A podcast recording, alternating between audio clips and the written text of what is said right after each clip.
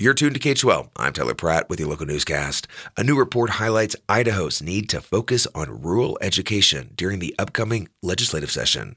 Eric Tegethoff has more. The National Rural Education Association's Why Rural Matters 2023 ranks Idaho in the bottom half of states for its support of rural students.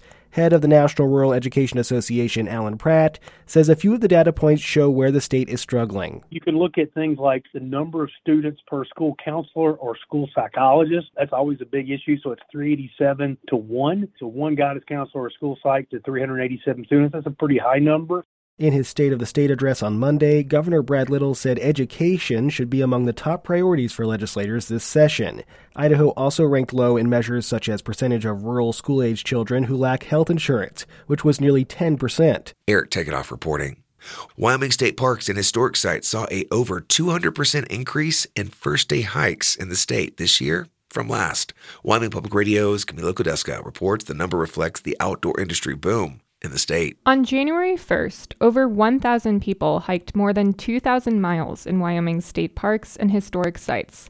This is the 13th year Wyoming has participated in the nationwide initiative. The hikes in the state are organized by the Wyoming Office of Outdoor Recreation. The office's Laurel Stevens says the first day hikes are meant to empower and inspire people to get out and explore the local treasures of the state. The, the participation in various creation activities and events continue to see growth. So it's really exciting for our office and, you know, for state parks to see people uh, taking advantage of the outdoor recreation opportunities that our state has to offer and available to them. Stevens says the trend is indicative of a recent report that showed Wyoming's outdoor recreation economy is growing quickly. 17 state parks and historic sites participated from all over the state. For Wyoming Public Radio, I'm Kamila Kudelska. Central Wyoming College was recently listed as the best community college in Wyoming and the 20th college in the nation by the college ranking website Niche. CWC is the only community college in Wyoming with a cadaver lab and has a regenerative farm outside of Lander. It also hosts the state's only ranch to table meat processing program with a USDA certified facility.